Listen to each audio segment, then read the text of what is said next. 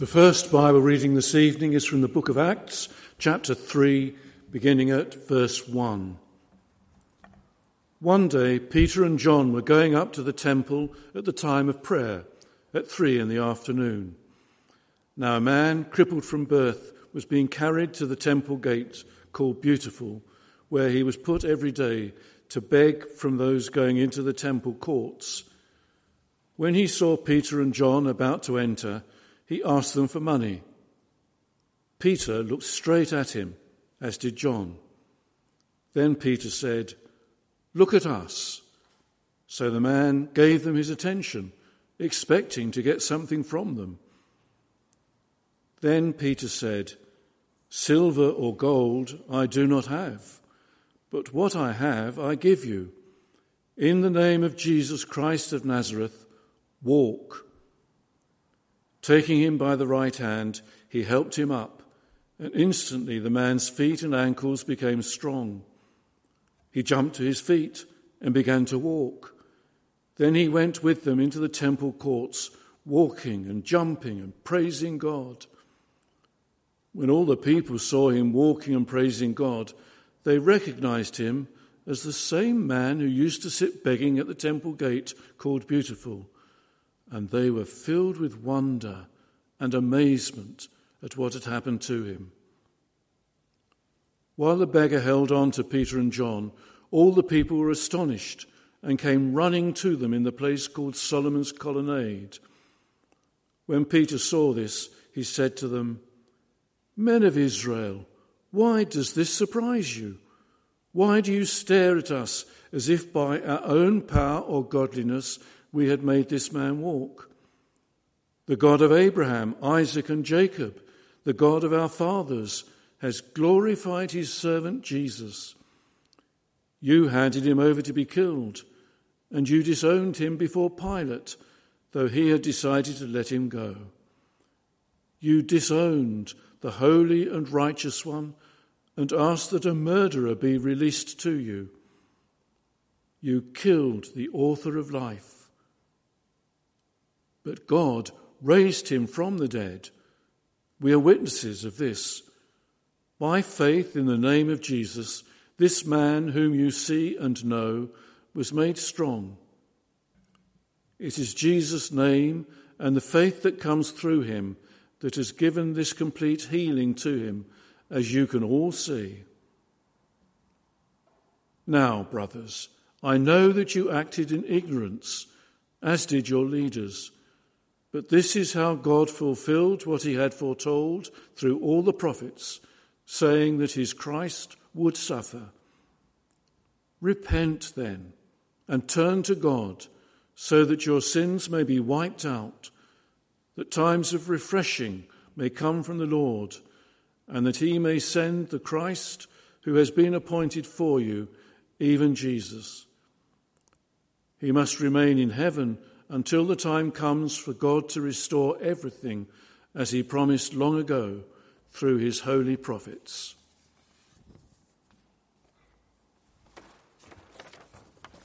Our second reading is Acts chapter 4, verses 1 to 12. The priests and the captain of the temple guard and the Sadducees came up to Peter and John while they were speaking to the people. They were greatly disturbed because the apostles were teaching the people and proclaiming in Jesus the resurrection of the dead. They seized Peter and John, and because it was evening, they put them in jail until the next day. But many who heard the message believed, and the number of men grew to about 5,000. The next day, the rulers, elders and teachers of the law met in Jerusalem. Annas the high priest was there, and so were Caiaphas, John, Alexander, and the other men of the high priest's family. They had Peter and John brought before them and began to question them. By what power or by what name do you do this? Then Peter, filled with the Holy Spirit, said to them, Rulers and elders of the people, If we are being called to account today for an act of kindness shown to a cripple and are asked how he was healed, then know this, you and all the people of Israel. It is by the name of Jesus Christ of Nazareth, whom you crucified, but whom God raised from the dead, that this man stands before you healed. He is the stone you builders rejected, which has become the capstone.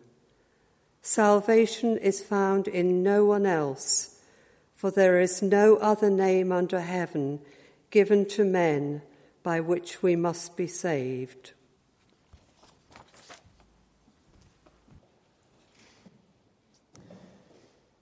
Everybody could see that the disabled man who spent his life begging for alms at the entrance to the temple needed saving. It was obvious. But as he was over 40 years old and he'd been crippled from birth, the general presumption was that he was a hopeless case. The best anyone could do for him was to fling the odd coin his way in on your way in and out of the temple. That kept him alive and salved people's consciences about his plight. But Peter and John had no money as they went up to the temple that day. So instead, in the name of Jesus, they did something different. They healed the crippled beggar. And in a moment, his life was transformed as he danced after them into the temple, running around, jumping up and down, and telling everyone how amazing God was. If you're looking for a picture of what salvation looks like in the here and now, you get it by the way in which that man's life was transformed. He gets his life back in spades. And Peter leaves his hearers in no doubt as to precisely how this has happened. It is Jesus' name and the faith that comes through Jesus that brought this man complete healing and restoration. Everyone knew that this man needed saving. Everyone could see that he had been saved. And, G- and Peter said, Jesus, Jesus is the one who did it. The problem was that the religious leaders weren't very happy about this. They'd perceived Jesus of Nazareth as a threat, both to national security and to their own privileged status and position. So they'd connived with the Romans to have him executed and so neutralize the problem. So the last thing they wanted was for a couple of Jesus' followers to be claiming that a well known cripple had been healed in the name of Jesus, who should have been dead and buried and on his way to being forgotten. This was not the kind of publicity they wanted or needed at all. So they haul the apostles in to demand an explanation, and they get one, though it's hardly music to their ears. Peter leaves them in no doubt about where they stand. If we are being called to account today for an act of kindness shown to a man who was lame, and are being asked how he was saved, then know this, you and all the people of Israel. It is by the name of Jesus Christ of Nazareth, whom you crucified, but whom God raised from the dead, that this man stands before you healed. They'd got it badly wrong. They'd rejected the one whom God had chosen, and now they needed saving from their disastrous mistake. Ironically, the only one who could save them was the very one whom they crucified, Jesus of Nazareth. Because, as Peter put it, there is no other name given under heaven by which we must be saved. Why does, it, why does Jesus matter? You need look no further than Acts 4:12. There is no other name given under heaven by which we must be saved. What does it mean to be saved? These days, you look online and it's mainly animals, seemingly, that need saving from extinction. We're all familiar with Save the Whale. A, a, a, huge array of animals now have Save the this, that, or the other appended to them with organizations committed to saving them and rescuing them from extinction. Or else it's Save the Planet, or saving features of the planet, such as the Great Barrier Reef or the ocean. The NHS and the Royal Navy also need saving, as do the children. Save the Children is committed to giving children around the world and its healthy start to life. the opportunity to learn, and protection from harm. But in what sense do we need a Saviour? If someone steps in to rescue us from disaster, we might thank them for saving our bacon. We might use that phrase if someone comes and repairs our boiler or gets us on the road after a breakdown. We might even thank them for being our Saviour and sorting us out. When things go badly wrong and we can't sort them out ourselves, that's when we need someone to step in and save us. It's what a Saviour does. And when our lives go off the rails, that's when we need Jesus. When something goes wrong with us that we know we can't fix ourselves, that's when we know we need a Saviour. Sometimes, though, we don't realize just how much trouble we're in. We need a Saviour, but we're not aware of it. As I said a moment ago, it was self evident to everyone that the guy begging at the beautiful gate had serious issues. He needed a Saviour. But the leaders of the people who were questioning Peter and John, the authority figures of the day, did they need a Saviour? Did they know that they needed a Saviour? Yes to the first question, no to the second. But you can tell that something's not right by their reaction to the man's healing. Everyone else is praising God for this marvelous miracle. They would rather he was still a paraplegic. They would rather he just stayed where he was than this incident had happened in the name of Jesus that was threatening to destabilize everything. And that's not good. You can tell that something is seriously wrong by their attitude. They can't see the good in what has happened. Their eyes are blinkered against it because they're looking for the bad. They were so convinced that they were in the right that they couldn't see how wrong they were. That's a very dangerous position to be in. They'd kind of painted themselves into a corner, really. Too much was at stake for them to admit they'd got it wrong.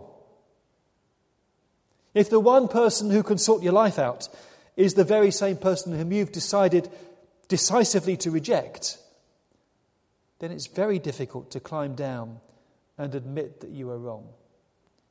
Far easier in the short term just to tough it out, to carry on. And it's disconcertingly easy for us to end up in that kind of position in our lives. We make a, a wrong turn somewhere along the line, and the further down the road you go, the harder it is to turn back.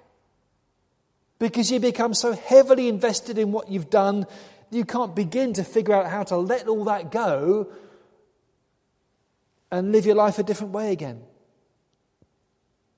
Like the leaders of the people, we can become so blinded by self interest that we can lose a clear perspective on what counts as being really good. Our priorities end up being scrambled. If we're honest, we recognize that we're neglecting the things and the people that really should matter to us. And somehow we're giving all our time and attention to things that, well, they may not be inherently wrong, but are they that important? And when we put all our focus on these things that aren't that important, well, when they come to dominate our agenda, they can cause a lot of damage simply because we're investing too much in stuff that isn't worth investing in. How do we end up in such a condition? How do we end up kind of not devoting ourselves to the things that really matter and instead frittering away our attention on, on rubbish? How does that happen? Well, focusing on the peripheral and moving it to the center of our lives, that's the essence of how sin works. Because sin is misdirected love. That's how Augustine defined it. Loving what is not to be loved, or failing to love what should be loved, or having a greater love for what should be loved less. That can be the essence of our problem. We focus on stuff that really doesn't matter, and we neglect the stuff that's really important. Sometimes our skewed priorities are just a matter of giving our own innate selfishness free rein so that it runs away with us. At other times, despite our best intentions, we find ourselves pressurized by other people's expectations of us. Or sometimes it's just because we lack the energy or the willpower to get our own house in order. Sometimes it comes with a moment of clarity. Why am I doing this? Why am I living life this way? Why am I not committed to what's really important? How have I got in this state? No one is immune from doing that. The example of the chief priests and the leaders of the people in Acts 4 warns us that even the most successful of us can get it badly wrong. We can miss the boat. Somewhere along the line, we forget and neglect what really matters. So that something which we should say, yeah, that's really good, somehow we can't bring ourselves to say that because it conflicts with our own self interest and our own agenda. When that happens, we know that we're in trouble. And the 19th century Scottish preacher Andrew Murray put it well when he said, Salvation consists wholly in being saved from ourselves, or that which we are by nature. It's because we ourselves are part of the problem that we need a Saviour, because we can't change ourselves. We need, an, expert whom we can call in to come and sort our lives out for us. But it means putting our life in His hands for Him to do so. Here I am, Lord. Sort me out. And when you check out the accredited list of personal saviours, there's only one name which comes with a full quality assurance guarantee, and that is Jesus. So called because he saves people from his sins. That's his job, and he's an expert at it. And that's why there is no other name given under heaven by which we must be saved. He's the only one to do it. Firstly, he has a clear idea of what our priorities need to be. Love God first because He's supreme goodness. Seek first the kingdom of God, and everything else will find its rightful place after that.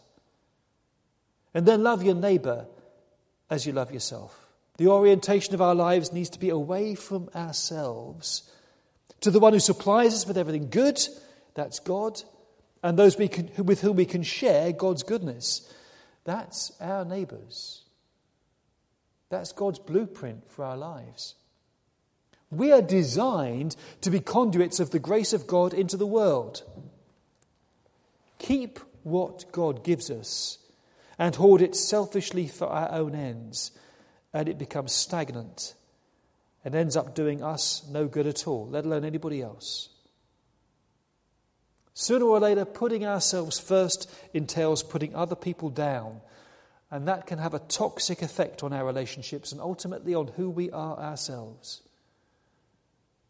Jesus turns the whole orientation of our lives around from being looking inward to looking upward and looking outward. He knows how we are wired how good relationships are essential to our well being as people made in the image of God. That's why he puts so much emphasis on the importance of forgiveness. Because we need to get along with other people. And the good news is that he's also the authorized agent for dispensing divine forgiveness when we get it wrong.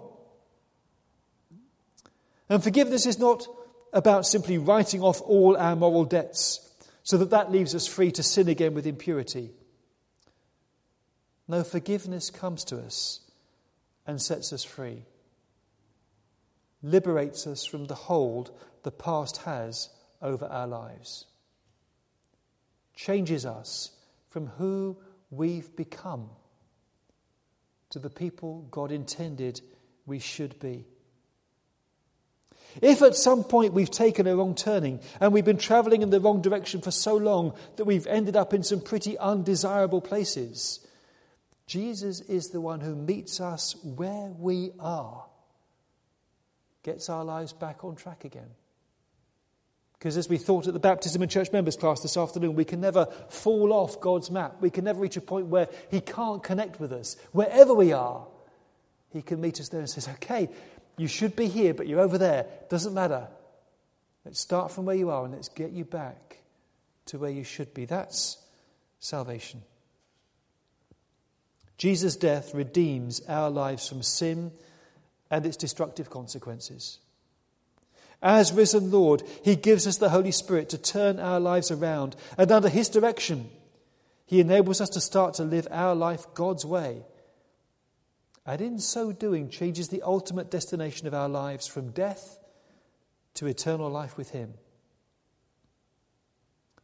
The key question is are we prepared to make the switch and take the costly step of handing our lives over to Him as Lord? Do we recognize that somewhere along the line we've taken the wrong turn, our priorities have been skewed, and we need a Saviour? And are we prepared to take the costly step of saying, Jesus, sort my life out? It was easy for the beggar at the gate. He had nothing to lose. It was different for the religious leaders. They'd invested far too much in their own position for them to be prepared to admit they'd got it wrong. What about you? What about you? For those of us who are all too keenly aware that our lives have gone wrong, or maybe are in danger of going wrong, the good news is that whoever we are, whatever we've done, wherever we find ourselves, Jesus is the one who can save us. And He's more than willing to do so because He loves us. And He's able to do so because He gave His life for you to redeem you from sin and destruction and death. Why does Jesus matter? Jesus matters because we matter enough to Him, for Him to give His life for us, to turn our lives around and set us on the right path that leads to eternal life. Jesus matters because He's the only one who can save us. Jesus matters because He's the only one who gave His life for you. Jesus matters because He rose again from the dead to take charge of our lives and lead us out of darkness into his kingdom. Jesus matters because he is our Saviour. If we're prepared to put our trust in him and hand our lives over to him, Jesus has given his life for you. That makes him your Saviour. Will you give your life to him and allow him to save you. Let's pray.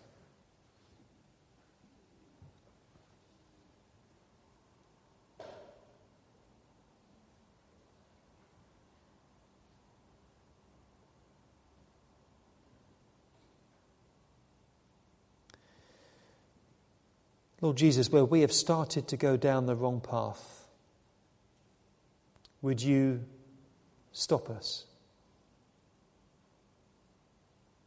Where our progress feels like it's headlong and there's nothing we can do, step in and save us.